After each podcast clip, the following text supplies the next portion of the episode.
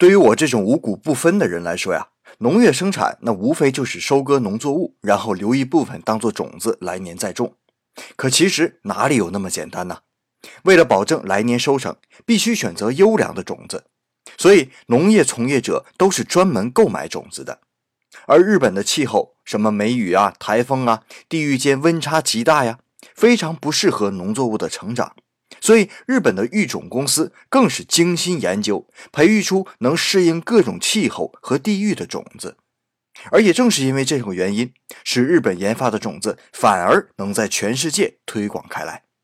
如今，全世界有二百多个国家，包括中国在内，都使用日本的种子。